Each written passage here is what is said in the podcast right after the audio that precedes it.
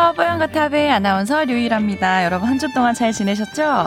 오늘은 저희가 평소 하던 녹음 시간을 좀 바꿔서 하는 바람에 오늘 신현영 선생님께서 나오셔야 되는데 저희 스케줄에 못 맞춰 주셨어요. 바쁘셔가지고 그래서 오늘은 조동창 기자님과 둘이서 진행하게 됐습니다. 이해해 주시길 부탁드릴게요. 네 안녕하십니까. 네. 그러니까 저희가 신현영 교수님 스케줄에 맞췄어야 하는데 네. 죄송하게도 저희가 네. 맞춰드리지 못했습니다. 네. 그래서 아쉽지만 올해는 아니 이번 시간에는 네. 류이라 아나운서와 제가 어 이렇게 좀 떠드는 것을 어쩔 수 없이 들으셔야 되니까 네. 어 원하지 않으시면 끄세요. 미리 말씀드립니다. 그렇죠. 예. 뭐 그래도 우리 선배님 혼자서도 충분히 뭐 커버 되시잖아요. 뭐 그렇진 않습니다만. 예. 네. 자, 오늘 그래서 평소 녹음 시간보다 좀 당겨서 하는 바람에 그 이유인 것 같아요. 사연이 안 들어왔어요. 하나 들어왔어요. 그렇죠. 하나 들어왔어요. 아, 하나 있는 예, 게 있어요? 예. 아, 그건 다음 시간에 그러면 하도록 할까요? 아, 뭐, 아 오늘 뭐. 할까요? 오늘 해야죠, 뭐. 아, 예. 네. 전 제가 있는지 모르고. 네. 오늘 왜 있는지 모르죠. 아, 왜냐면 음. 유희아 아나운서는 오늘 오전에 휴가셨어요. 그래서. 어... 아, 요거 읽었어요. 제가 요거 오늘 할까요? 네. 아, 하죠. 네. 네. 그러면 하나 들어온 사연 소중히 읽어드리겠습니다. 그 전에 사연 보내주실 주소 알려드릴게요. tower 골뱅이 sbs.co.kr로 음, 사연 또 궁금한 점 있으면 많이 보내주시고요. 저희가 또 자세하게 답변을 해드릴게요. 자, 오늘 들어온 사연은 의료기기 위생에 대한 이야기입니다. 이거 보면서 저도 살짝 공감하긴 했는데요. 어떤 이야기냐면요. 치과, 이비인후과 그리고 건강검진 받을 때 항상 찝찝한 게 있었다고 하셨어요. 의료 도구의 세척에 관한 내용입니다.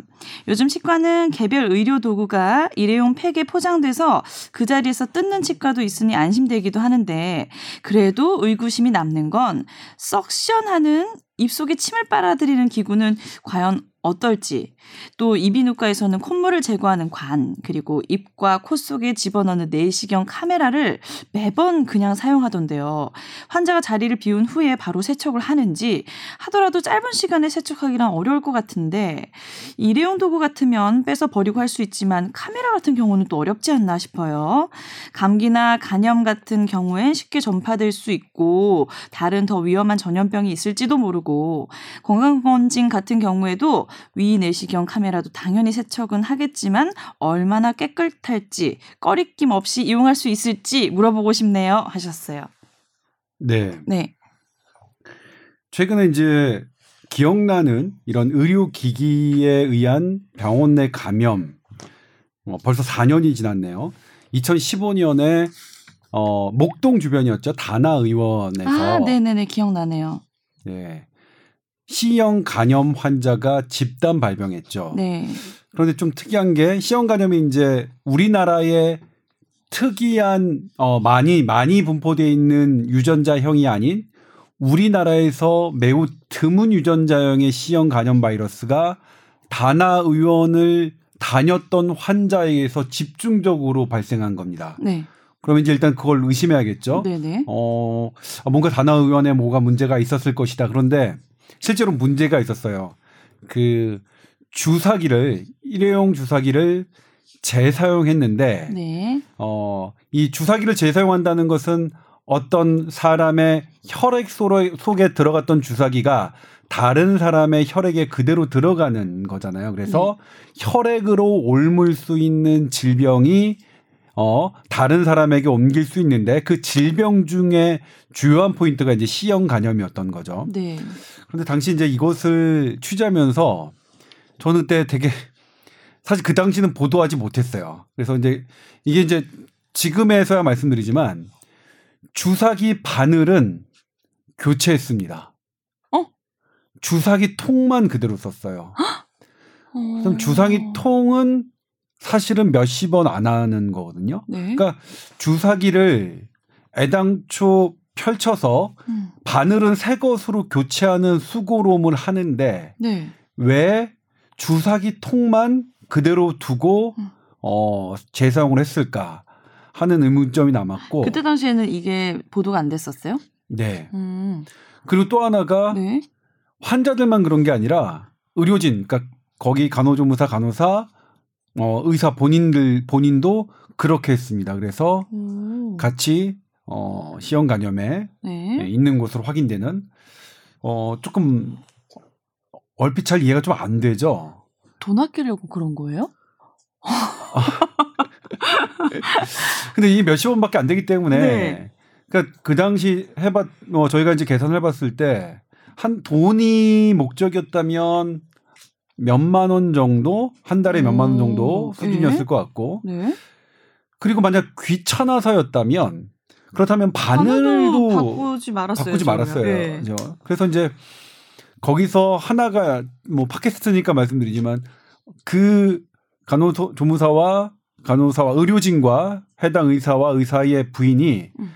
어, 떤 종교가 같은 거였습니다. 그래서 종교요? 종교적인 영향이 있나 보건당국이 들여다봤는데 네. 그 종교에서는 그러한 지침이 특별히 없거든요. 어, 그런 어떤 행동 강령이나 그 종교가 지향하는 교리에 그런 게 없어서 음, 상당히 여러 면으로 충격을 줬고 여러 면으로 어, 의구심이 들었던 그런 사건인데요. 근데 여기서 이제 조금 어, 잘못 해결된 게 있는데 네. 이분이 중간에 뇌출혈을 앓았습니다. 네. 그리고 뇌출혈을 앓는 동안에 적당한 이제 교육 같은 걸 못 받았겠죠. 의사가 받아야 되는데 의사는 이제 매년 일정 시간 이상의 교육을 받아 받고 받았다는 걸 인증 받아야 의사 면허를 계속해서 유지할 수 있는 유지되게 할 수 있는 그런 뭐 아직까지 강제적이지는 아니지만 그런 규율이 있거든요. 아, 네. 근데 이분은 이제 뇌졸중을 아는 기간에 그 의료 기 의료 그 교육을 받지 않았어요. 네. 그런데 이제 이분이 그 받지 않은 기간에 어떻겠냐 다른 사람이 대출을 한 거예요. 아. 그래서 이제 이게 문제가 돼서 어 이것 때문에 이 사람이 뇌졸중으로 쓰러진 사람이고 대출 받은 것 때문에 이런 문제가 생겼다라고 막 어떤 특정 언론에서 보도를 했었는데 네. 근데 이제 사실대로만 말씀드리자면 네.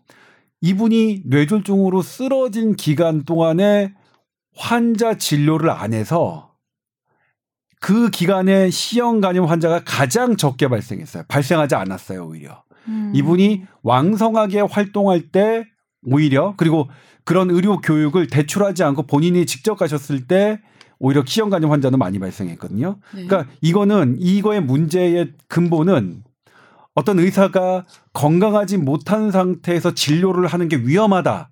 이걸로 어 그 당시 이제 자칫 결론이 내릴 내려질 뻔했는데 그게 아니라 네.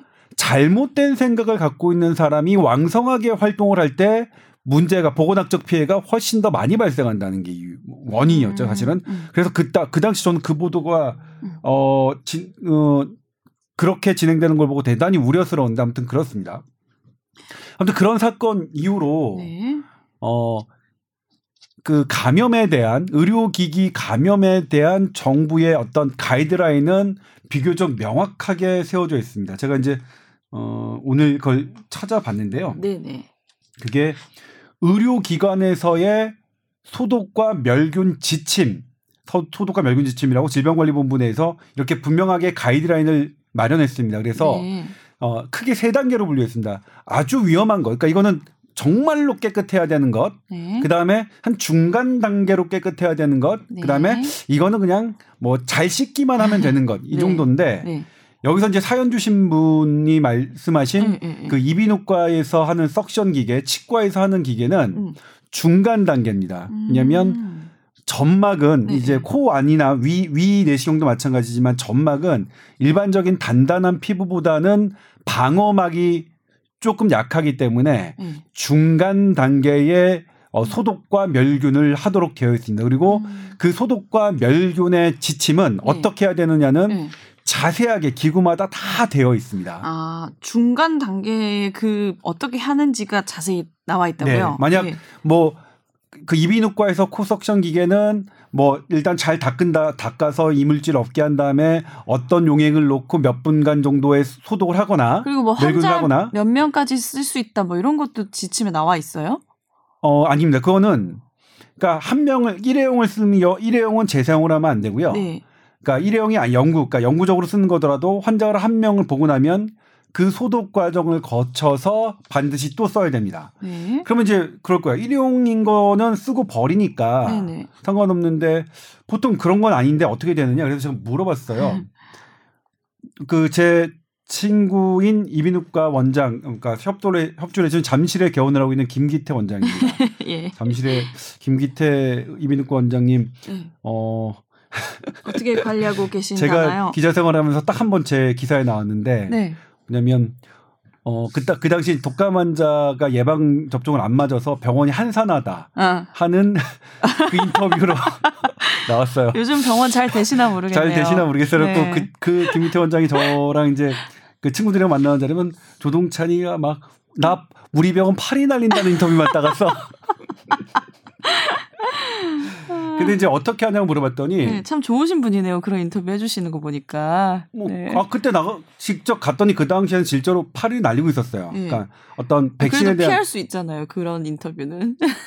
네, 그래도 뭐 있는 그대로 해야죠. 네. 네, 있는 그대로 해야죠. 그리고 그런 것 이, 그런 거 이제 좀 안 좋은 현장들은 사실 모르는 분들은 잘 협조를 안 해주시잖아요. 아무튼 네네. 그런데 물어봤어요. 그랬더니 어떻게 하냐면 일회용을 쓰는 병원이 있고 음. 보통 병원 같은 경우에는 석션 같은 경우에는 아예 70개에서 100개 정도를 한답니다. 그래서 음. 계속해서 환자가 올 때마다 음. 한한 한번 쓰고 치우고 음. 그다음에 다른 걸로 소독된 걸로 쓰고 치우고 음. 쓰고 치우고 해서 그다음에 그 일, 그러니까 일과의 진료가 다 끝나고 난 다음에 그 음. 질병관리본부 지침에 음. 나와 있는 음. 그 가이드라인대로 소독을 해서 그 다음 날 다시 재사용한다고 얘기를 아, 하더라고요. 그래요? 그러니까 식당에서 숟가락 젓가락 쓰는 거랑 똑같은 거네요. 다 쓰고 설거지 한 다음에 다시 쓰는 거죠. 뭐 그렇죠, 네, 그렇죠. 네.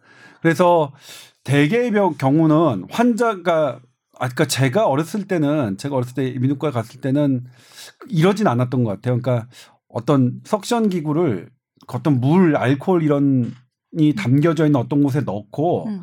그 다음에 다시 쓰고 그 다음에 제가 저한테 사용하신 다음에 그걸 또 알코올 통에 넣고 그렇게 하셨는데 지금은 그렇게 하면 안 되고 그게 가이드라인이 아니기 때문에 네. 그러다가 적발이 되면 어 가, 강력한 그 벌칙을 받기 때문에 그래야 될 것 같아요. 이렇게 한다고 네. 합니다. 그래서 만약 그렇게 사용하지 않고 이런 석 이비인후과에서 나오는 석션이나 아니면 치과에서 하는 기구들도 마찬가지거든요. 그런 것들도 이 중간 단계의 어, 소독과 멸균을 거쳐야 되는 기구로 우리나라가 지정했기 때문에 네. 그런 부분들은 그러니까 뭐냐면 먼저 뻔했던 환자 거를 대충 한번 닦는다고 되는 게 아니더라고요. 보니까 네. 네, 그런 식으로 하시면 그거는 해당 병원에 어, 이의를 제기하실 수 있고 음. 그리고 그런 경우가 이의가 받아들이지 받아들여지지 않는다면 음. 어, 보건당국에 정식으로 신고를 할 수 있는 음. 문제인 것 같아요. 근데 네. 어 제가 이제 물어본 그제 네. 친구 의사 의사들은 어 이렇게 한다고 하더라고요. 그러니까 이제 물어본 병원은 이렇게 당연히 하고 있는데 이렇게 하고 있는 병원이 대부분이겠죠? 그러겠죠. 그 다니는 병원을 직접 확인해 본 수밖에 없겠네요.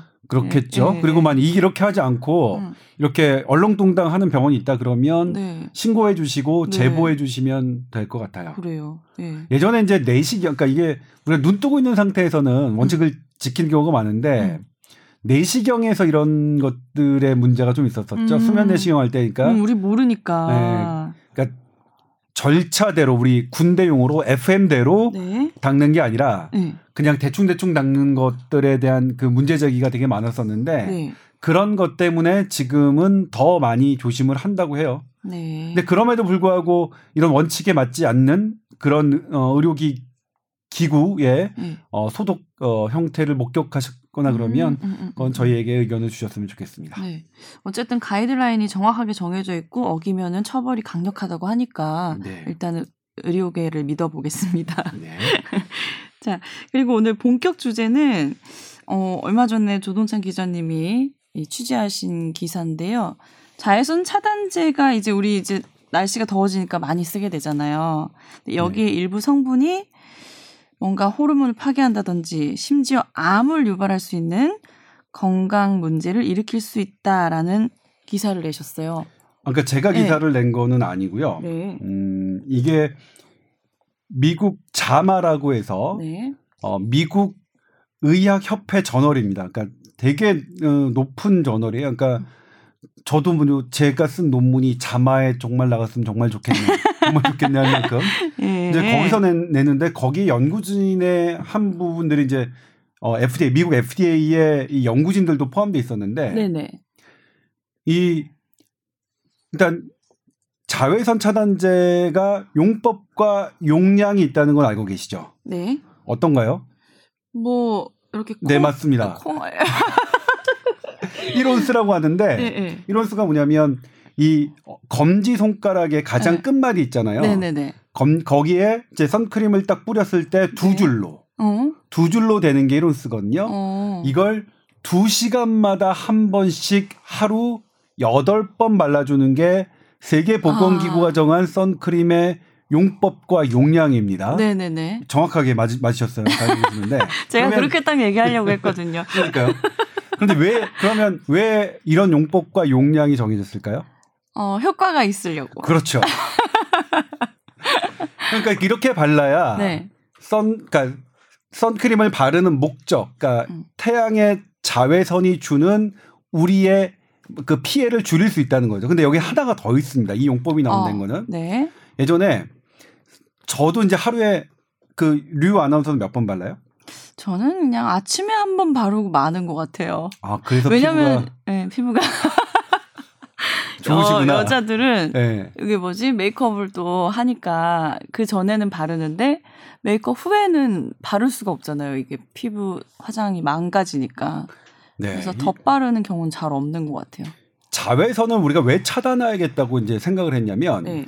자외선을 피부에 쬐더니 활성산소, 그러니까 대표적인 어, 노 노화 물질이죠. 네. 활성산소가 많이 발생을 하고 네네. 그다음에 세포에 유전자가 변해요. 네네. 어, 세포의 유전자가 변하면 그게 지속되면 그게 피부암이 음. 되는 거잖아요. 음. 미국에서는 지금도 해마다 150만 명이 피부암 진단을 받고 음. 해마다 8천 명이 음. 피부암으로 사망을 합니다. 네. 그러니까 우리나라는 그렇지는 않은데 아시아계 그러니까 네. 좀 검은 네. 그러니까 그 유색인종 예, 유색인종들은 네. 훨씬 햇볕에 어, 좀 더 방어 기제가 강해서 네. 그렇진 않지만 미국에서는 그렇게 심각한 문제인데 네. 이걸 이제 어떤 연구팀이 아마, 아마 미국 캘리포니아 대학 연구팀인 것 같은데 이걸 한 번 바르고 그다음에 두 번 바르고 이렇게 용법대로 그러니까 이렇게 하는 것과 아예 바르지 않은 것과 좀 비교해 봤어요. 그랬더니 네. 처음에 한 번 바르고 네. 한 시간 지났어요. 그랬더니 바르지 않은 쪽에서 활성산소의 그 노, 배출량이 생성량이 훨씬 많았습니다. 음. 그런데 두 시간째가 되니까 음. 오히려 안, 안 바른 쪽보다 발랐던 쪽에서 활성산소가 넘어서 음. 총량은 더 많아지는 거예요. 어, 왜 그런 일이 생기는 거죠? 그러니까 이게 처음에 네. 약간 가려지다가 네. 이제 이제 이것을 이겨내려고 하는 이 방어망을 이겨내려고 하는 그 다른 반작용이 세지니까 음. 훨씬 더 많이 생기는 거예요. 그래서 이 자외선 차단제를 용법대로 자주 안 바르면 네. 오히려 나의 그 피부 노화는 더 빨리 올 수 있는 있을지도 모른다는 연구 결과 때문에 네. 이 세계 보건 기구의 용법 2시간마다 하루 8차례 최대 8차례 발라줘라는 용법이 나왔거든요. 네. 그런데 이제 그러면 이제 이 미국 의학회에서 올해 나온 전어는 뭐냐면 2시간마다 그 1온스 이렇게 두 줄로 네. 바르는 것을 일상적인 선크림 사용법으로 해봤더니 네. 그 선크림에서 자외선을 차단해주는 성분 중 그 네 가지 화학 물질이 있는데 네. 이것이 혈 혈중 농도가 높아지더라. 음. 유의미하게 우리가 음. 이제 어 규제하고 있는 그러니까 넘지 않은 않기를 바라는 음. 그런 것보다 좀 넘어가더라. 음. 어 그래서 이제 이것에 대해서 미국 FDA의 그그 이것을 담당하는 박사는 뭐라고 했냐면 네.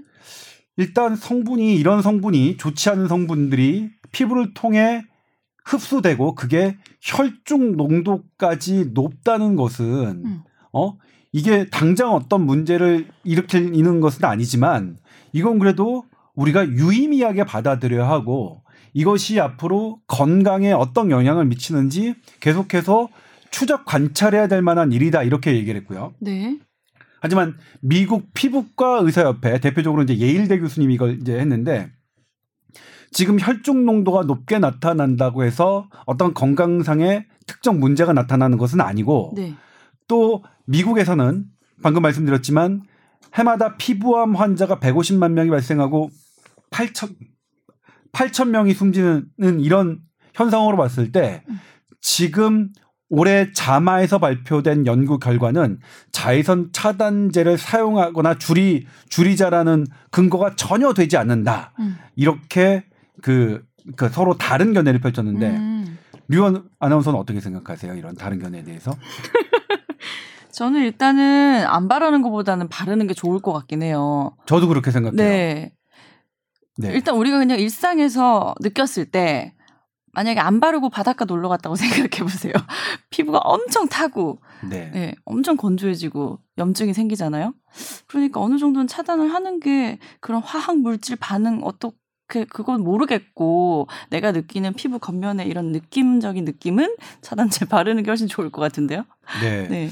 그래서 뭐 저도 일단 그렇게 바, 받아들이고 있습니다. 네. 어, 지금 정도 연구 의미가 있지만 그렇다고 해서 우리가 자외선 차단제를 피할 만큼의 이득은 아니다. 그러니까 자외선 차단제는 분명히 햇빛 주는 해로움에 비해서 네. 이득이 크다고 했기 때문에 이제 우리가 받아들인 건데 다만 네. 그럼에도 불구하고 어느 한 축에서는 음. 이런 연구들을 계속 좀 해줘야죠. 그래서 음, 음. 이런 것들이 어쩌면 어떻게 하면 더 줄일 수 있을까? 네. 그러니까 좀 어, 그렇죠. 더 좋은 어, 자외선 차단체 네. 그렇죠. 그런 부분들을 누군가는 연구해 줘야 되는 거니까 연구 자체의 의미는 높게 높게 평가하지만 네. 뭐 그럼에도 불구하고 지금 단계에서는 자외선 차단제를 난 여전히 바르겠다. 이런 부분이 있죠. 자외선 차단제가 이런 정도라면 보통 우리 여성분들 온갖 진짜 종류의 화장품들 많이 바르잖아요. 네. 그런 것들도 다 따져 보면은 이런 문제가 조금씩 있지 않을까요? 뭐 그럴 것 같아요. 네. 그럴 것 같아요. 이제 그렇게 이런 논란에서 저기 한게 지금 우리가 막 화장품 많이 바르고 거기에 온갖 오염 물질이나 환경 물질이나 되게 많잖아요. 네네. 그러면 이제 이런 것들이 현대인의 건강을 되게 나쁘게 하고 뭐 한다 이렇게 말씀하시는 부분에 대해서 어떤 분들은 야 그래도 예전에 100년 전, 200년 전 그런 게 하나도 없을 때보다 지금 평균 수명이 훨씬 늘었잖아. 그렇게 하면 이제 또 다 그그 주장을 하시는 분은 뭐냐면 네. 그때 그때 가장 많이 죽어 그러니까 인간의 수명을 단축시켰던 이유가 뭔지 아니? 첫 번째가 이제 이 아기 사망률이에요. 네, 네, 네, 네. 아기가 네. 태어날 때 하는 주상기 사망률이라고 하는데 네. 태어나고 이 그러니까 임, 임신과 이 태어난 과정 이 음. 과정에서 사망하는 것 때문에 평균, 평균 수명이 예, 확 내려가는 확 내려갔고 거죠. 두 네. 번째 이유가 영양 부족이거든요. 네. 그러니까 이 이 두 개가 높였던 거고 그 전에도 잘 살았던 사람 잘 살았었는데 우리는 지금 이 두 개가 해결된 상태에서 논하는 거기 때문에 평균 수명만 갖고 논하는 건 맞지 않다라고 네. 얘기를 하는데 네. 그럼 또 이쪽에서는 또 이렇게 얘기를 하시죠. 그렇다면 예전에 피부 그러니까 햇빛을 그대로 노출됐을 때에 햇빛이 주는 여러 가지 안 좋음 음. 노화 그다음에 피부암 네. 이런 것들과 지금 자외선 차단제가 갖고 있는 네. 어떤 해로운 오염 물질, 화학 네. 물질 네. 이런 것과 직접 비교한 거 있니? 네. 그럼 없죠. 네. 그래서 이거는 되게 이제 어, 쳇바퀴가 돌긴 하지만 어 음. 대단히 이제 그 이런 근원을 근원 근원으로 들어가면 닭이 먼저나 닭이 먼저냐 하는 논란으로 계속 돌긴 하지만 네. 그럼에도 불구하고 누군가는 해야 되는 저는 거라고 생각을 해요. 그게 이제 우리 인류의 과학 역사고 인류의 의학 역사니까요. 네. 근데 이제 이, 이 자외선 차단제와 관련해서는 또 다른 이슈가 제기됐어요. 네. 뭐냐면 제가 이제 이게 지난 아마 지지난주 토요일 날 제가 그 보도를 한 건데 보도를 하기 전에 사실은 제가 작년에 제가 쓴 책에 기술하기도 했습니다. 아, 이 책인가요? 네, 그 책입니다. 지금 잘 자고 있습니까? 선배님이 지으신 책이네요. 네, 지은이가 네. 접니다. 네. 아, 여기에 이런 관련 이제 얘기가 또 있나 봐요. 네, 그 133페이지를 보면 네네. 아마 나와 있는 걸로 기억이 되는데 네. 맞나요? 비타민 D 말씀이신가요? 아, 예. 비타민 D와 네. 이제 자외선 차단제와 관련 그다음에 네. 근데 일단 자외선 차단제는 늘 비타민 D와 맞물려서 가죠. 음. 우리가 비타민 D 먹는 비타민 D 보충제가 의미 있다고 믿었을 때는 지금 미국 피부 과학회가 주장하는 것처럼 전신을 비, 그러니까 자외선 차단제로 다 차단하고 음. 비타민, 비타민 D는 먹어도? 먹자. 어.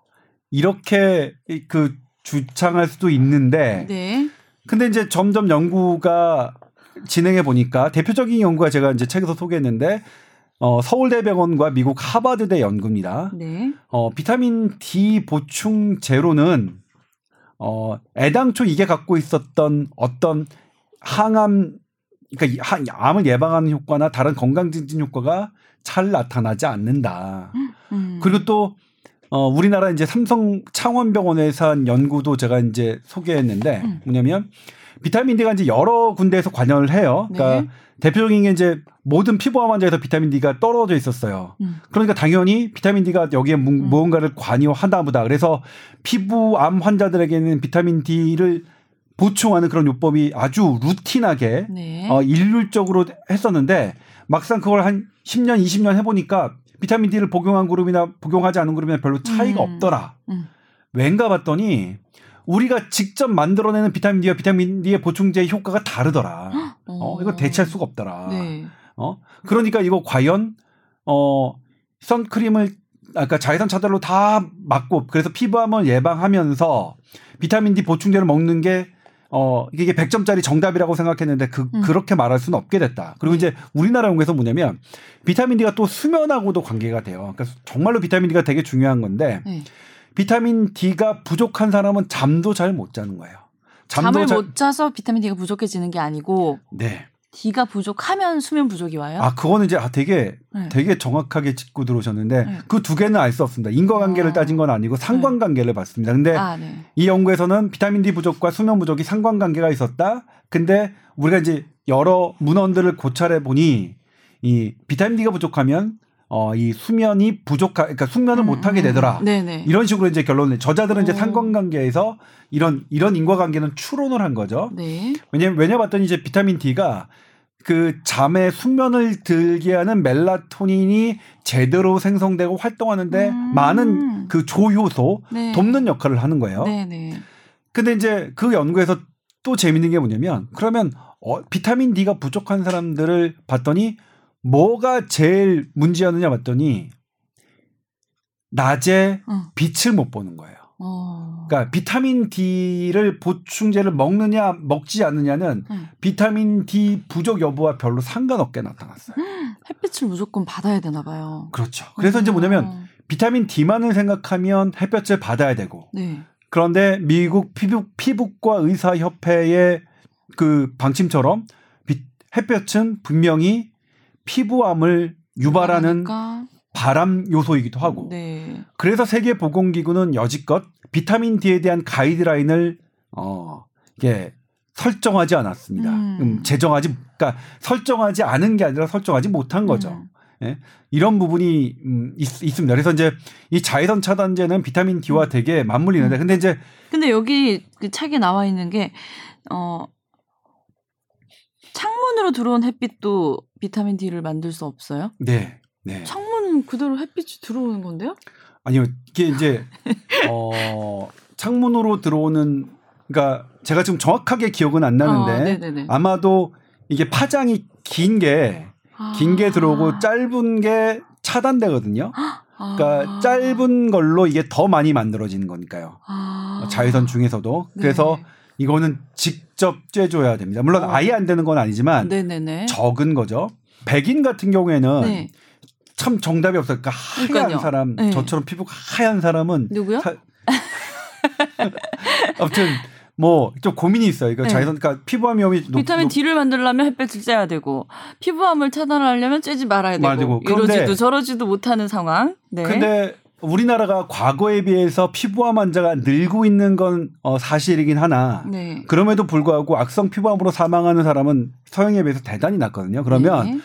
우리는 조금 더 여, 햇빛에 여유롭 여유를 가질 필요가 있다. 우리는 그런 장점이 있다. 피부가 유색, 그러니까 색이 있다는 것은 음. 그래서 어 미국 미국 피부과 의사협회에서 하는 엄격하게 음. 모든 걸 안 맞는 것보다는 하루에 한 뭐 2, 30분 정도? 그러니까 이제 미국 보건 연구원 NIH에 따르면 네. 하루에 10에서 15분 정도의 어, 햇볕으로도 네. 그리고 이제 팔과 다리 네. 정도를 쬐주는 것만으로도 네. 하루 비타민 어, 생성량을 다 할 수 있다고 하니 네, 네. 근데 뭐 사실 근데 그건 뭐 사람 차이에 따라 다 다르겠죠. 근데 어쨌든 내가 네. 가능한 시간에 네. 좀 여유 있게 네. 그렇게 햇빛에 대해서 우리가 조금 너그럽게 생각할 해도 된다 우리는 네. 우리는 색이 있으니까 아니 근데 자외선 차단제를 바른다고 해서 햇빛을 완전히 완벽하게 차단하는 건 아니잖아요. 그럼 네. 바르고 나서 햇빛을 받아도 되잖아요. 물론 그렇긴 하죠. 네. 그렇긴 하죠. 근데 이제 바로 발랐을 때 이왕 그 할 거면 우리가 이제 햇, 일상에서 그러니까 비타민 D 같은 경우에는 우리가 어 일상입니다. 그러니까 여름철에 이렇게 해가지고 막 네. 휴가 때만 째는 게 아니라 네. 비타민 평소에. D의 농도는 늘 우리 365일 그 나의 평균이 중요한 거거든요. 음. 그러니까 나의 생활이 음. 이제 그 비타민 D에 얼마나 어 친화적이냐 아니냐를 봐야 되는 건데 음 그러니까 얼굴이야 뭐뭐 뭐 어쩔 수 없다 하더라도 뭐 저는 이제 제가 생각하는 건 그런 목과 팔 정도는 어떤 밖에 나갈 일이 있을 때 걷고 다니는 것, 그 다음에 혹시라도 여유가 있을 때는 다리도 걷고 한 20분 정도 있는 것, 뭐 그런 게 좋지 않을까 싶어요. 근데 음. 저도 지난번에 어 그러니까 건강 검진을 받던 일부 네. 신체 부위에서 조금만 쬐도 그건 효과가 있다는 거죠. 뭐 그 정도의 효과는 네. 있는데 네. 그런데 이제 이게 연구만 그러니까 이게 이제 일률적으로 막 그러니까 이렇게 하십시오라고 네. 말을 말을 못 하는 게 네. 연구마다 되게 좀 달라서 네. 뭐 그런데 일단 팔 정도 네. 그래도 지나친 노출을 하면 안 되죠. 그건 좀 보기 흉할 수 있으니까. 네. 근데 다리 그다음 팔 정도 음. 넉넉하게 양팔 양다리 정도면 그 정도를 하는 걸로 2, 30분으로 충분하다고 하니까 뭐뭐 뭐 그럴 수 있습니다. 저는 근데 이그 아, 이거 얘기해도 되나 모르겠지만 네. 그 예전에 이제 제가 스페인 남부를 여행했던 적이 있어요. 네. 거기에 처음이 이제 그 하이넨이라는 그 되게 이제 높은 성이었고 그다음이 그 그라나다 있잖아요. 아람브라 궁전. 네, 네. 그다음에 마지막에 이제 네르하라는 네. 그런 휴양지인데 네. 바닷가가 있는 어우 좋은 데 다녀오셨네요. 근데 네. 어 거기서 저는 이제 거기서 네르하 뭐그뭐 그, 뭐 우리나라 좋은 데 많지만 음. 근데 이제 거기서 제가 저도 이제 선, 그러니까 그 일광욕을 즐겼죠. 일광욕을 선글라스 끼고 즐기고 이제 아, 잘 잤다고서 딱 일어나는 순간 어, 양 옆에 여성분들이 젊은 여성분들이 음. 계셨는데 어, 다 상의를 음. 탈의한 채로 일광욕을 어. 하고 계셔서 네. 어, 정말로 당황했어요. 정말로 당황했어요. 탈의를 하고 엎드리지 네. 않는 상태였나요? 엎드리지 않은 상태에서. 예. 근데 외국에는 그렇게 많이 하시더라고요. 네, 그러니까 네. 그런 걸 이제 TV나 영화에선 봤는데 네, 네. 실제로 제 주변에서 일어나는 건 저는 아. 처음 겪어봐서 네, 네. 예. 그랬던 기억이 나네요. 그래서 되게 어, 떻게 눈을 눈을 뭐 이렇게 둘 수가 없는 뭐 이런 두... 처음 목격하면 그게 그렇게 당황스럽대요. 근데 나중에는 그게 안 보이고 그냥 자연스러워진다고 하더라고요. 아, 잘 오랫동안 거기 사시는 아, 분들. 아, 저는 이제 네. 그 다음부터는 그렇게 두 번째부터는 자연스러운 마음의 준비를 하고 있는데 그게 그게 뭐 처음이자 마지막 네. 경험. 음. 근데 아까 선배님 건강 검진 할 때 뭐 얘기 네. 하나 뭐 하려고 아, 건강 검진 할 때 저도 이제 네. 비타민 D가 부족으로 나와요. 근데 아. 이게 이제 음, 한 번의 검진으로 네. 이게 비타민 D에 뭐 충분하다 부족하다 뭐 이렇게 얘기할 수는 없다고 그렇게 얘기를 해요? 저는 요즘 어, 몇 년 전에 몸이 안 좋아서 이제 병원을 좀 꾸준히 다니고 있는 상황인데 어, 6개월에 한 번씩 가면 꼭 비타민 D 주사를 맞춰 주시더라고요. 그거는 음. 꼭 맞으라고 네. 선생님이 처방하셔서 네. 그렇게 따지면 그럼 이건 효과가 없는 건가요? 아니죠. 이제 비타민 D에 네. 그게 이제 되게 되게 좀 디베이트가 있어요. 네. 예를 들면 비타민 D를 혈중 농도 그러니까 혈액으로 직접 해 주시면 네. 그 순간은 비타민 D가 높겠죠. 그런데 음. 그러면 근데 아까도 말씀드렸지만 음. 비타민 D의 농도, 실은 비타민 C의 농도 모든 어떤 영양 성분이나 이런 거의 농도는 나의 365일 5일에 관여한다. 맞아요. 그러니까 네. 그것만으로 그게 음. 그게 이제 하나의 처방이 될 수 있겠지만 음. 그것만으로 충분하지는 않다. 음. 비타민 D 주사가 비타민 D 부족한 현대인의 삶에 표준 치료제로 음. 들어와 있지 않는 이유는 바로 그 부분이죠. 네. 아, 그리고 이제 뭐 하나 또 말씀드릴게. 예를 들면 이제 그 비타민 D가 낮에 충분히 빛을 쬐고 그러면 낮에 비타민 D도 많아지고 어 행복 호르몬이라고 하는 어 세로토닌도 되게 높아집니다. 네. 그리고 이 세로토닌을 원료로 이 잠을 잘 자게 하는 멜라토닌을 만들어냅니다. 오. 그리고 세로토닌은 과하면 네. 과하면 그거는 또 이상 막 이상한 그 부작용이 있거든요. 아 그래요? 네. 세로토닌 무조건 좋은 건 줄 알았는데 아니요. 우울증도 없어지고 뭐 이렇게 기분 좋아지는. 기분 좋아지지만 네. 그게 과했을 경우에는 네. 대단히 이상한 어, 신경학적 반응들이 오. 나타납니다. 그래서 그 우리가 그런 걸 세로토닌 증후군이라고 하는데 그래서 네. 그런 그 우울증에 걸리신 처방약이 뭐냐면 음. 세로토닌을 분해하는 물질을 억제하는 거예요. 음. 그래서 이제 세로토닌이 계속 오랫동안 남게 하는데 음. 그런 분들한테 어 자칫하다가는 세로토닌이 과하게 될 수 있잖아요. 네네. 어? 이제 그 과할 때 그런 세로토닌 증후군이 나타나는 건데. 네. 근데 이 세로토닌을 억제하는 게 뭐냐면 네. 멜라토닌이에요. 네네네. 그러니까 이 이게 얼마나 이제 밤의 어둠으로 해서 잘 자는 게 중요하냐가 여기서도 나오는데 음. 또 멜라토닌이 하나가 중요한 게 이제 뭐냐면 모든 그 여성의 호르몬은 그게 여성으로서 되게 중요한 역할을 하지만 그게 과했을 때는 두 가지 문제가 나타나거든요. 하나가 어린 아이 어린 여성들의 그러니까 어, 아리 야, 여자 아이들의 그 성 조숙증이 나타나는 거고 네. 그리고 성인 여성에게는 유방암이 나타나는 어, 거죠. 네. 그래서 요즘에 성 조숙증 우리나라에서 급증하고 있거든요. 네. 이 급증하고 있는 것은 우리나라 어린 어린이들의 여성들의 어, 그러니까 여자 어린이들이 밤잠을 밤잠과 이 줄어든 것, 네. 그러니까 밤에 조명이 많아진 것과 깊은 관련이 있을 것으로 저는 생각합니다. 네. 저는 물론 그럼 우리나라 연구는 없는데 이게 이제 브라질 연구가 있어요. 이렇게 해서 성 조숙증에 있던 아이들이 멜라토닌 혈중 멜라토닌 농도가 훨씬 떨어져 있는 거. 그리고 또 하나가 이제 뭐 하는 거지만 멜라토닌은 멜라토닌은 유방암을 억제합니다. 이 에스트로겐을 억제하기 때문에 에스트로겐은 그냥 억제하는 게 아니라 에스트로겐이 과도해지는 걸 억제합니다. 네. 우리 일찌감치 알았어요. 왜냐하면 네. 멜라토닌을 많이 분비하는 종양에 걸린 환자들을 봤더니 유방암 환자가 없다는 것. 예? 그게 예전에 관찰학적, 그러니까 관찰학, 어, 관찰하는 현상으로 발견돼서 음. 누군가 연구를 썼고요. 그러니까 유방암이 잠을 잘 못 자는 그룹 에서 많이 발생한다는 그런 기사 있었어요. 네. 뭐 병원이나 이런 간호사들 삼교대 하시는 분들 네. 이런 집단들에서 네. 많이 발생한다. 네. 이게 이제 뭐냐면 네. 미국 연구인데요. 미국은 그 의료인, 의사와 간호사의 건강 데이터를 쭉 계속 차곡차곡 쌓아놓습니다. 음. 그러니까 미국이 원래 다른 것도 잘하지만 왜냐면 의료인은 이제 병원에서 건강 검진을 해서 이제 매년 이제 그 신체 정보를 얻어내기 편하고 그리고 의료인들은 그것에 대한 협조를 잘하잖아요. 이것이 갖고 있는 네. 그 저기. 그래서 간호사는 왜 그러냐면 간호사는 이제 필수적으로 3교대잖아요. 네. 어쩔 수 없이 환자한테 늘 있을 그 돌보셔야 되니까. 네. 그러니까 3교대 야간 근무가 많은 분은 당연히 야간 수면이 줄고 음. 야간에 빛에 노출된 게 뭐 너무나 명확하잖아요. 그래서 네. 이 야간 근무 밤에 빛에 노출된 것과 유방암의 상관관계를 차곡차곡 계산해 봤더니 76%가 그래요. 네. 그러니까 대단히 많이 높아지는 거예요. 네. 그러니까 이런 여러 가지 이런 물질로 특히 근데 물론 이제 유방암뿐만 아니라 전립선암도 그렇습니다. 그게 이제 2015년인 걸로 기억하는데 네.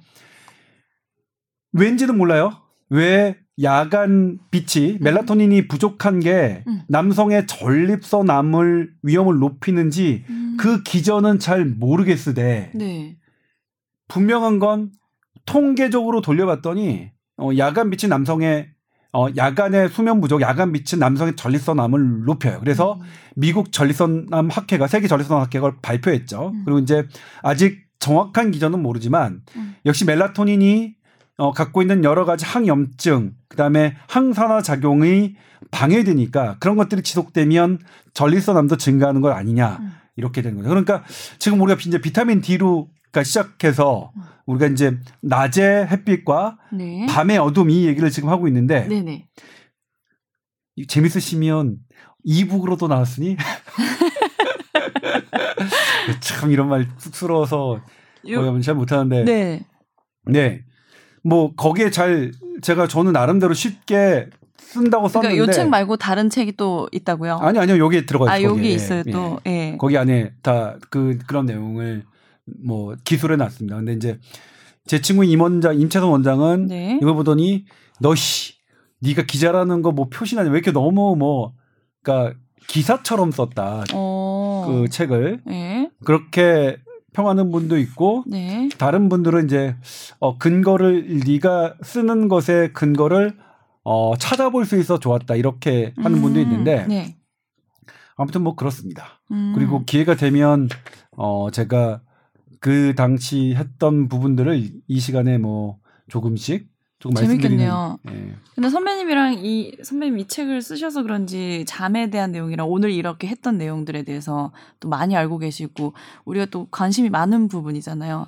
그러니까 얘기하면 참 재밌더라고요. 아 그래요. 예, 예. 네. 네, 고맙습니다. 아무튼 어, 여기서 출발했는데, 그러니까 일 단 오늘 뭐 게스트가 없으셔서 어쩔 수 네. 없이 네. 이제 뭐 저도 막중한 책임감을 갖고 어떻게 얘기를 할까 하다가 아 이렇게 만약 이, 이 음.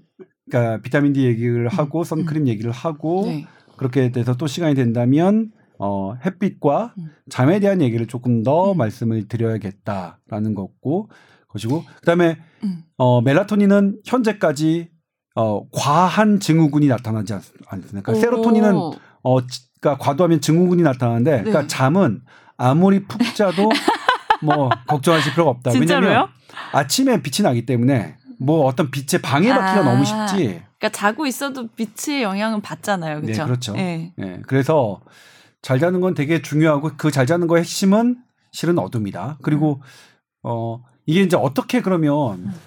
제가 이제 하는 게 뭐냐면 잠을 잠을 잘 못 자나 지금 그러니까 어 잠을 잘 못 잔다는 건 아주 간단합니다. 그러니까 어 수면의학에서 하는 불면증의 이런 카테고리가 있어요. 1, 2, 3 그 다음에 1, 2, 3, 1, 2, 3 해가지고 뭐이 뭐 아홉 가지 열두 가지 항목 중에 뭐 여섯 개 이상이면 뭐고 뭐고 이렇게 되는데 그런 거 말고 최근에 잠자기 어려워요. 그 다음에 아침에 자고 일어나면 피곤해요. 음, 음. 개운하지 않은. 예, 개운하지 않아요. 어. 이두 가지에 그렇다고 하면 이거 나는 뭔가 문제가 있는 건데요. 음. 근데 그동안 우리가 수면에 대해서 잘못 알고 왔던 게 뭐냐면 이렇게 어 한 방에 무언가 예를 들면 어떠한 뭐 동작이라든가 어떠한 약이라든가 이런 걸로 한 번에 해결하려고 해, 해왔던 게 지금은 실, 다 실패했습니다. 네. 안 됩니다. 왜 네. 그러냐면 잠을 잠은 잠을 우리는 되게 잘 자도록 우리 몸이 설계돼 있어요. 네. 그러니까 잠을 잔다는 것은 나의 방어 시스템이 허물어지는 건데 허물 나의 방어 시스템을 허물 만큼 잠을 자, 자도록 우리 몸이 설계돼 있어요. 정상적인 이런 시스템에서 그런데 그 시스템이 망가진 거거든요. 잠을 잘 못 자는 거는. 네. 그러니까 이 그 시스템 언제 망가지느냐? 나의 평소 건강 상태가 망가졌다는 걸 의미합니다. 음. 그렇기 때문에 건강 상태가 망가졌는데 이걸 단 하나의 뭐너 음. 하루 쉬어 뭐 다, 단 하나의 약물 음, 음. 비타민 C나 뭐 비타민 D나 음. 단 하나의 어떤 무엇으로 고칠 수 있나요? 음. 그 그게 틀렸어요. 그러니까 내가 지금 잠을 잘 못 자고 있으면 이건 내가 깊이 내 몸에 대해서 반성을 해야 되는. 아, 내가 나는 대, 내 몸은 되게 잠을 잘 자도록 그렇게 설계되어 있는데 그런데 내 몸을 계속해서 잘못 사용해서 힘들게 해서 여기까지 왔구나. 다시 가야 됩니다. 천천히. 천천히 내 몸을 정상화시키는 과정으로 가야 되고 몸을 정상하기 정상하기 위해서는 나의 습관을 정상화시켜야 되고 어, 습관을 정상화시키기 위해서는 나의 환경입니다. 환경. 먹고 자고 음. 마시는 환경인데 음. 이런 그러니까 이게 이제 크게 개괄적으로 말씀드린 거고 나중에 이제 이런 부분에 대해서 마시고요? 아 그러니까 물물 마시고 뭐 술 마시는 건 뭐냐면 네. 술 마시면 안 된다는 말씀을 그러니까 잘 마신다는 건 네. 뭐냐면 물을 잘 마시는 것과 네. 밤에 술을 적게 마시는 걸 얘기하는 거죠. 네. 이건 저에 대한 반성이기도 합니다. 저에 네. 대한. 예. 그래서 그 이런 부분 나중에 이제 또 어느 순간에 게스트가 안 나오셔서 저 혼자 저, 예, 그럼 우리 둘이 해야 되는 그런 예. 그런 때가 있으면 한번 또 한번 예, 다시 또 깊이 한번, 한번 봐볼까요? 네. 어쨌든 낮에 햇볕을 잘 받으면 잠도 잘 오는 거고. 그렇죠. 낮에 건강 관리를 잘하면 잠도 잘 오는 거고. 그렇죠. 악순환이 되지 않고 선순환이 될 수 있도록 관리를 그렇죠. 잘해야겠네요. 그렇죠. 그러니까 예. 이게 좀 실제로 실험이 있는데요. 음. 이렇게 수면 패턴이 흐트러진 사람들에게 어떤 음. 처방을 내려봤느냐. 네. 캠핑을 하면 니네 자연에 가서 살아. 그러니까 네. 언플러그드 캠핑입니다. 어. 그러면 어, 너무 재밌겠다. 낮에는 햇빛을 쬐지 않을 방법이 없고 네. 밤에는 어둠을 맞이하지 어. 않을 방법이 없어요. 네. 그러니까 이틀 만에 이 흐트러졌던 아. 세로토닌과 멜라토닌의 음. 패턴이 다 돌아왔대요. 돌아와요. 네. 돌아오기 시작해요. 물론 이틀만으로 모든 게 해결된 게 아니에요. 네. 돌아오기 시작한다. 네. 그러니까 이걸 우리가 그러, 그렇게 하는 거니. 그러니까 근데 이틀 만에 우리 몸이 돌아오기 시작하는 건 얼마나 반거예요. 네. 그래서 그런 걸 그러니까 이틀 만에 반응을 보인다. 우리 몸이. 네. 어? 그러니까 그거를 일주일 열흘. 근데 그러다 좀 사, 사회 생활 하다 보면 깨질 수도 있겠죠. 네. 그러니까 뭐냐면 가능할 때, 내가 가능할 때 나는 계속 계속 예. 돌려놓는 식으로의 그렇죠. 예, 그렇죠. 방법을 써야겠네요. 너무 졸려가지고 낮잠을 한 번씩 잘 때가 있잖아요. 네. 낮잠을 잘 자고 일어난 날 되게 개운한데 그날 밤에는 잠이 또 안 와요. 네. 그런 거는 뭐 일시적인 현상이니까 수면 장애까지는 아니겠죠. 네, 근데 이제 뭐냐면 왜 낮에 졸리느냐? 네. 그러니까 세로토닌이 지배해야 되는 시간이 왜 낮에 졸리느냐? 네. 그건 밤에 못 잤다는 증거거든요. 네. 그러니까 낮에 졸리면 어 그러니까 특히 또 뭐냐면 낮에 뭐 잘 잤다고 느낄 수 있지만 실제로 낮잠을 뇌파로 측정해 보면 깊은 잠까지 잘 대부분 못 음, 가요. 네. 그리고 한 가지 더 말씀드리자면 지금까지 개발된 수면제 프로포폴이라 하더라도 어 가장 깊은 수면까지 지금 우리가 측정해 본 적이 음, 없어요. 네. 그러니까 얘기했던 대로 이런 부분들은 우리가 잘 잤다고 하는 낮잠, 음. 잘 잤다고 하는 수면제의 잠은 실제로 깊은 음. 잠이 아니다. 밤에 자는 잠만큼 깊이 안 네. 내려가네요. 네. 그리고 게다가 그 잠들이 네. 낮에 이루어지면 밤잠을 또 설치게 설치기 때문에 네. 그 다음 날또또또 또 깊지 않은 네. 잠을 자게 되고 또 밤잠을 설치고 그 뭐냐면 햇빛이 있으면 세로토닌 활동해야 되니까 안 맞는 거야 이게. 음. 그러니까 우리 우리는 뭐냐면 햇빛과 어둠은 인간은 이길 수가 없게 음. 돼 있는 거야. 이, 이 우리 그쵸. 몸의 흐름은. 네. 어. 그러니까 밤낮이 바뀐 생활은 있을 수 없다. 그러니까 네. 그러니까 이게 어떤 사람에 따라서 아침형 인간, 저녁형 인간, 약간 네. 이런 사람 늦은 사람 그 있어요. 한두 시간 시차는 있어도. 그렇죠. 네. 그건 그, 그 우리 이제 유 아나운서가 정확하게 그게 한두 시간 정도. 네, 네, 네. 길어야 두 시간, 네. 한 시간이지 밤낮이 바뀌는 거는 음. 그것에는 우리가 장사 없다. 음. 어? 그래서 이제 뭐 이렇게 하면 이제 3교대 근무하는 분들 어떻게 해야 되나 이런 그러니까요. 뭐 하죠. 그러니까 저도 새벽 방송을 오랫동안 했거든요. 매일 4시에 일어났어요. 그래서 건강이 너무너무 안 좋아졌었잖아요. 네. 아, 그, 런 영향도 있겠네요. 확실히 그러네. 있죠. 네. 네. 어. 그럼 그, 이런 분들은 어떻게 해야 되나요? 그러니까 네. 이런 분들에 대한 이 정말 문제예요. 네. 이게 이제 저희가 대책이 사실상 내놓지 못하고 있는 거죠. 네. 어쨌든 뭐 어, 밤에 할 수 있는 시간 근무하는 거를 최대한 줄여서 한 달에 뭐 일곱 번이었다면 음. 한 달에 여유가 되면 한 달에 다섯 번 이내로 그러니까 음. 그러려면 이제 인력을 늘리는 수밖에 없는 거죠. 네. 그리고 밤에 어떤 어, 실제로 일하는 인력을 최소한으로 하는 음. 그런 수밖에 없다. 그러니까, 그러니까 낮에 밤에 자는 시간만큼 자더라도 이 밤낮이 바뀌는 거는 안 된다는 거죠. 네. 네. 네. 그 빛의 영향 때문에. 네. 네. 네. 그리고 햇빛이 자연광이 주는 만큼의 세로토닌을 활성화를 시킬 수 있는 음. 다른 게 없습니다. 그러니까 네. 오히려 낮, 낮 동안에 아예 그러니까 기장님들 아시죠? 기장님들 그러니까 승무원들은 그렇게 하신다고 하더라고요. 음. 제가 이제 어떤 어떤 분이 이 책을 읽고 음. 저한테 이제 메일을 음. 주셨어요. 자기 승무원인데 네. 조, 그러니까 항공기를 그러니까 그 기장이라고 하시나요? 그러니까 네. 기장은 아니고 부기장이신데 네. 자기도 자기도 운행할 때 원래 그랬대요. 가면 아예 가자마자 그 다 낮에 음. 어둡게 한대요. 음. 이 그러니까 내 내 패턴이 멜라토닌이 음. 분비되는 패턴에 맞춰서 빛이 있으면 음. 무조건 안 돼서. 근데 그렇게 하는 게 하나의 방법이긴 하는데 네. 그렇다 하더라도 이제 뭐가 안, 해결이 안 되면 태양광이 해결이 안 되는 거예요. 음. 근데 그건 있죠. 그런 분들의 하나의 이제 중간 단계로서의 대책은 본인이 나, 아침에 낮에 잘 때 아주 어둡게 완전히 음. 어둡게 네. 하나의 그다음에 이제 이렇게 이 세로토닌이나 멜라토닌 멜라토닌 방해받는 게 그 붉은 어 blue blue light라고 하죠. 네. 그게 이제 뭐냐면 blue light가 빨주노초 파남보 중에 파남보예요. 파남보는 네. 뭐냐면 파장이 훨씬 더 짧아서 에너지가 크거든요. 네. 그러니까 자외선은 더 크고. 네.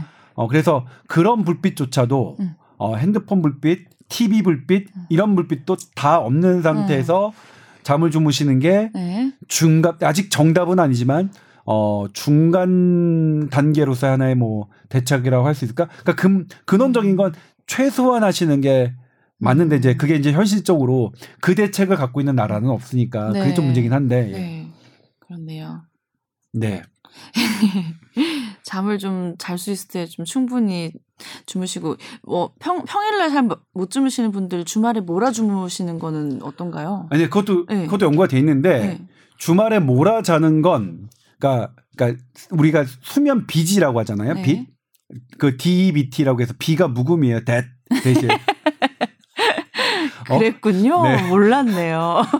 슬립 대시라고 하는데 네. 이게 주말에 몰아자면 좋아요. 보니까 어. 이제 이게 혈압 환자와 혈당 환자한테 해보니까 네. 혈압이 떨어지고 혈당이 낮아져요. 음. 근데 어떤 경우에는 그게 음. 더 악화되는 경우도 있어요. 그래서 아, 따져봤더니 네. 이게 자는 건 좋은데 내가 월요일 날 다시 일상으로 돌아왔을 때 그 리듬을 깰 만큼 아. 너무 많이 자면 안 좋더라. 아. 그럼 그게 어, 어, 어떡하냐. 이건 이, 이 다시 이만 기억하는 이 투투 법칙이라 하는데 네. 내가 평소에 일어나는 시간에 2시간을 넘지 않게. 그러니까 음. 평소에 7시간, 7시에 음, 일어나셨다면 음, 음.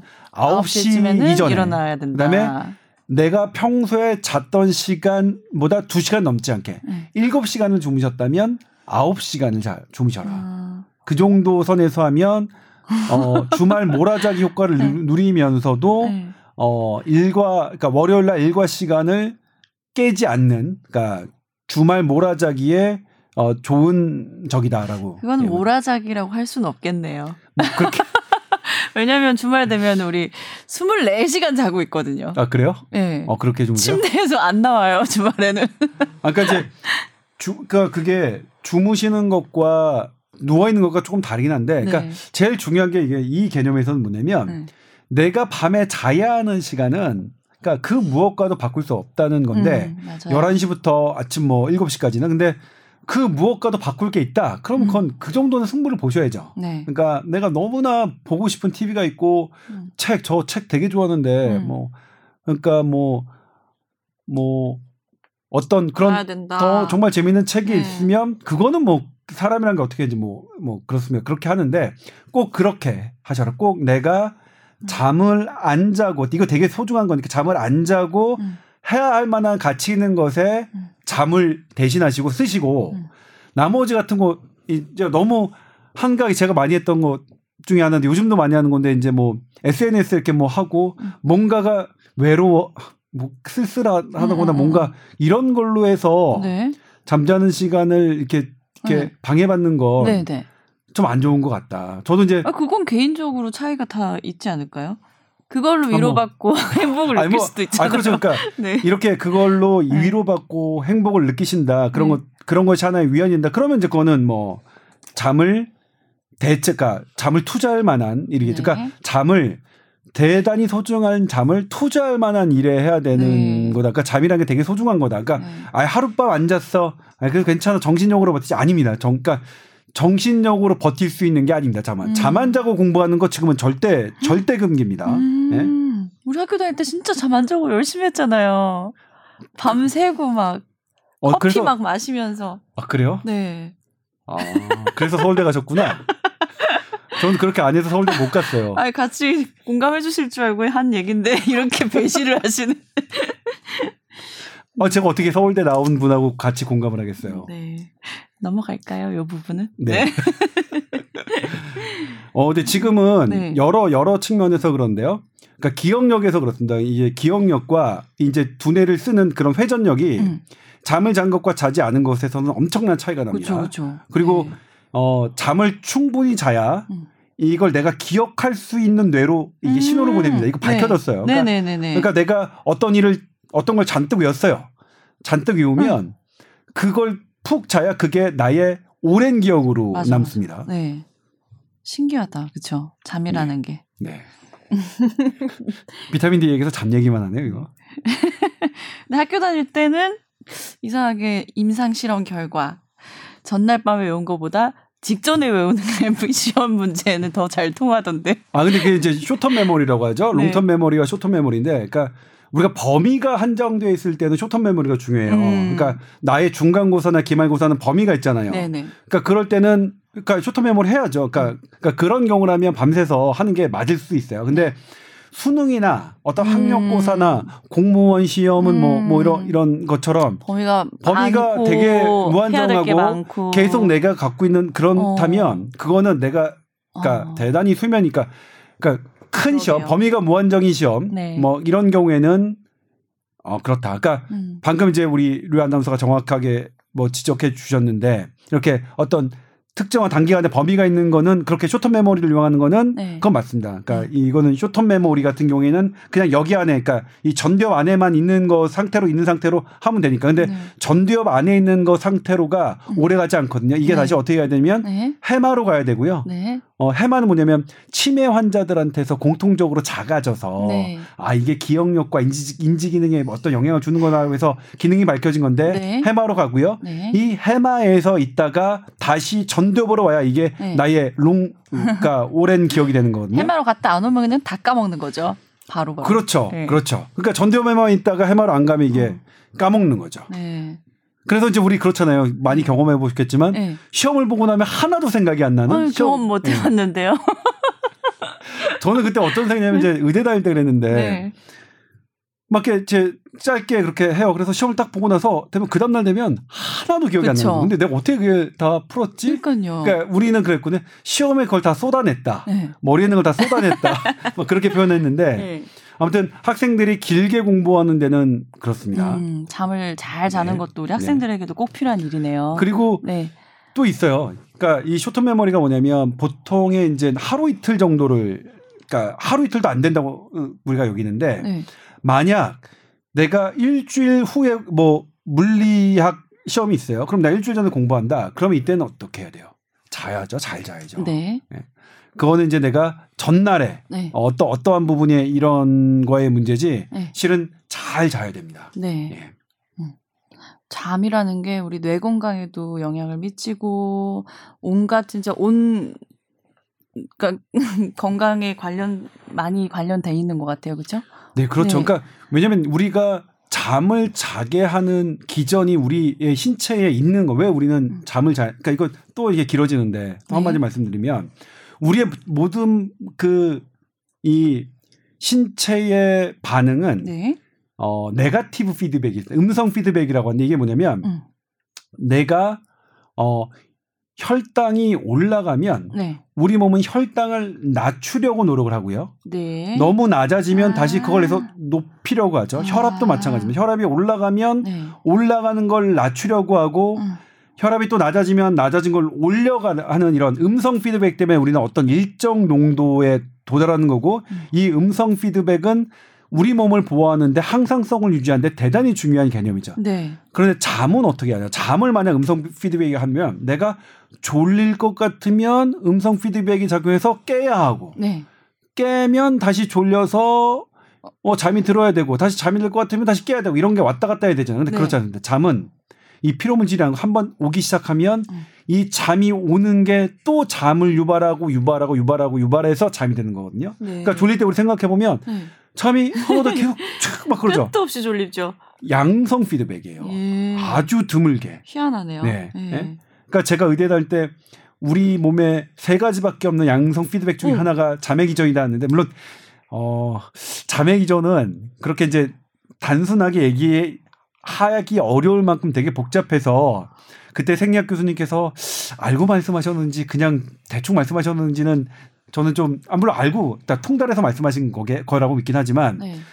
아무튼 그렇다. 우리의 잠은 그런 시스템으로 그러니까 우리 몸의 설계는 몸은 잠을 되게 자도록 오히려 먹는 것보다 배고파서 밥을 먹는 것보다 더 중요한 개념으로 이, 이 위치에 두셨다. 이게 누가 만드셨는지 모르겠죠. 우리 사람을 하느님이 만드셨는지 부처님이 네. 만드셨는지 아니면 뭐 다른 신이 만드셨는지 사람뿐만이 모르겠지만 사람뿐만이 아니죠. 네. 생명체는 다 그렇잖아요. 네, 네. 그렇죠.